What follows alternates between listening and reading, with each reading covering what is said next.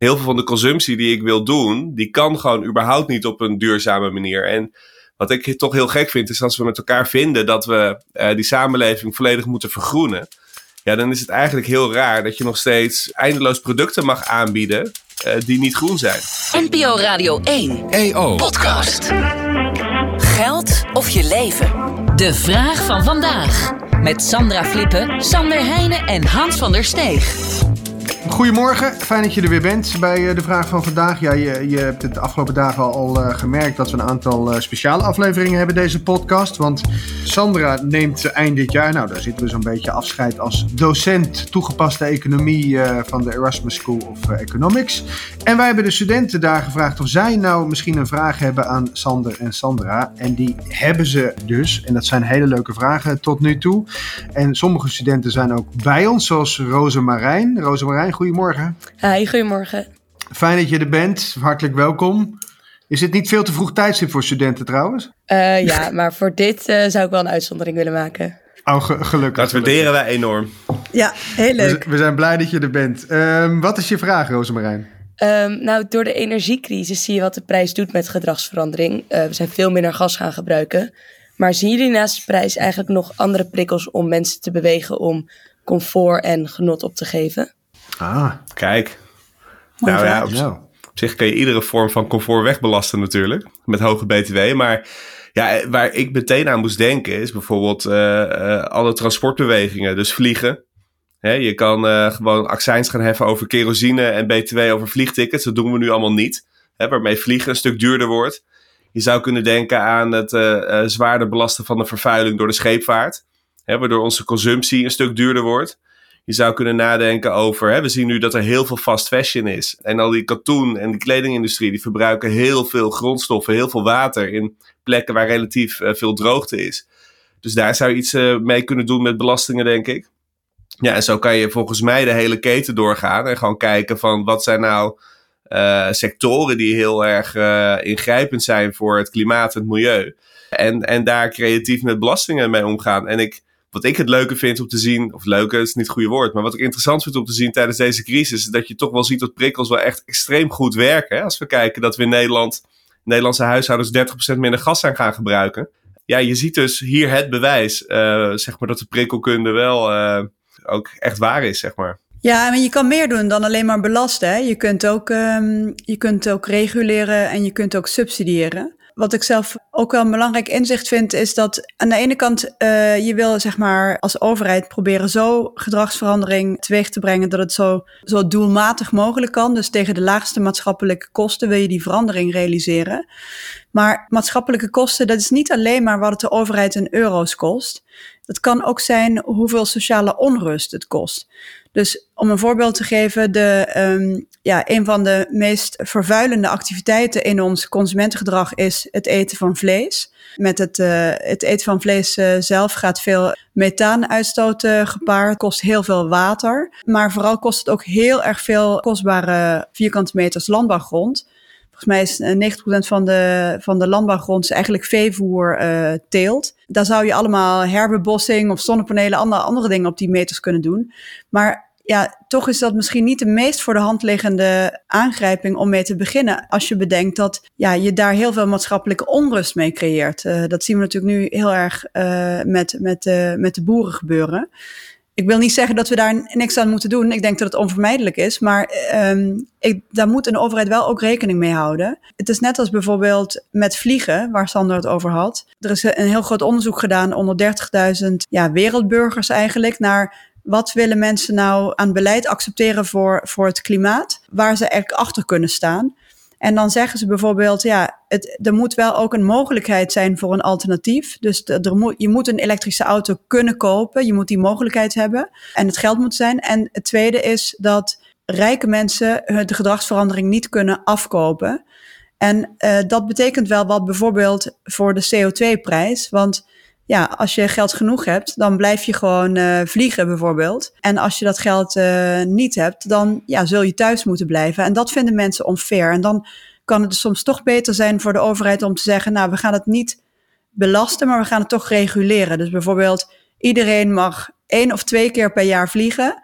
En daarboven gewoon betaal je een krankzinnig hoge CO2-belasting. Ik zou daar enorm voor zijn, maar ik word door Sandra ook wel eens voor communist uitgemaakt. Maar, uh...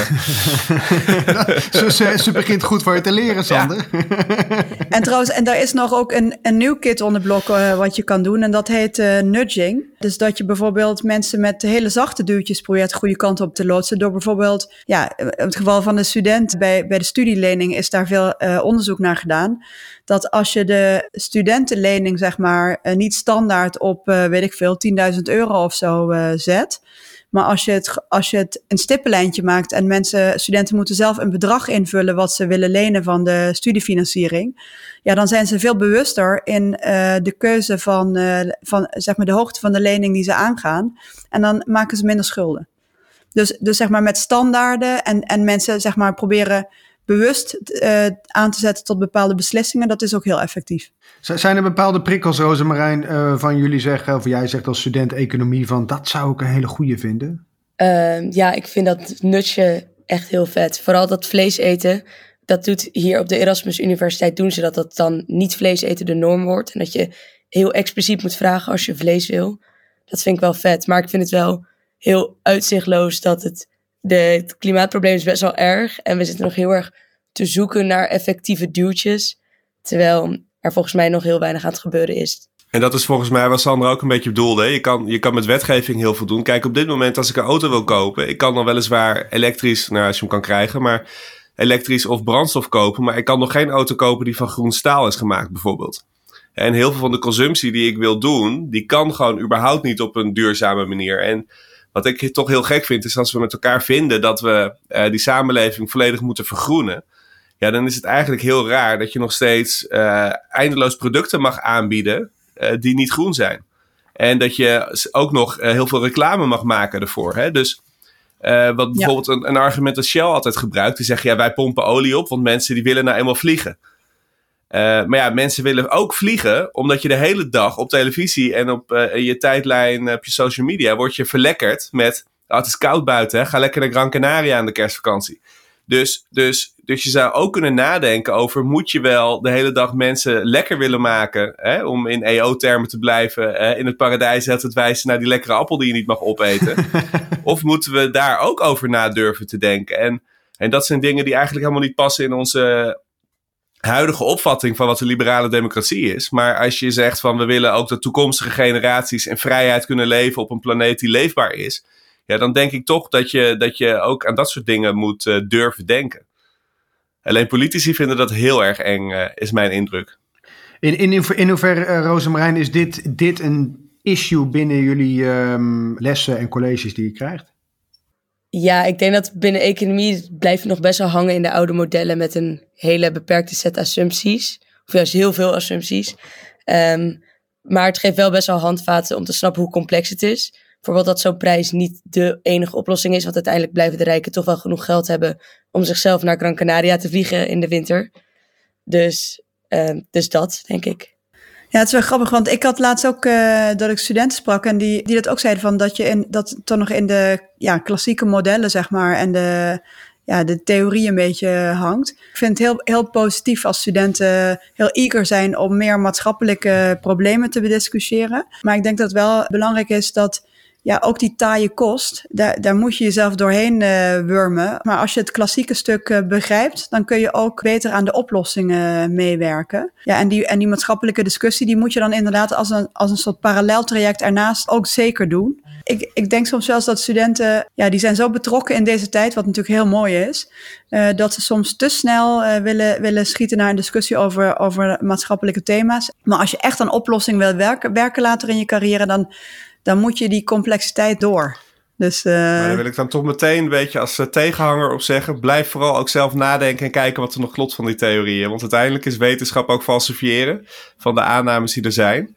En ik denk dat, dat er binnen de economie toch wel de afgelopen 30, 40 jaar een boel ideeën uh, heel dominant zijn geweest. Waarvan we gewoon zien in de praktijk dat die de wereld niet beter hebben gemaakt. En dat is toch ook wel. Dus, dus hou beide dingen heel erg in je achterhoofd en blijf vooral zelf nadenken. Ja, eens. Is je vraag beantwoord, Rosemarijn? Uh, ja, en wat bonusmotivatie om ook mijn master door te werken erbij gekregen. ja, dus ik, ik ben helemaal blij. Een paar gratis tips links en rechts. heel fijn dat je bij ons wilde zijn, Rosemarijn. Dankjewel. Goed, heb jij ook een vraag aan Sander of Sandra? Of aan allebei natuurlijk, dat kan ook. Uh, mail dan naar podcastradio1.eo.nl. Dit was hem voor vandaag. Morgen weer een nieuwe vraag. NPO Radio 1 EO Podcast.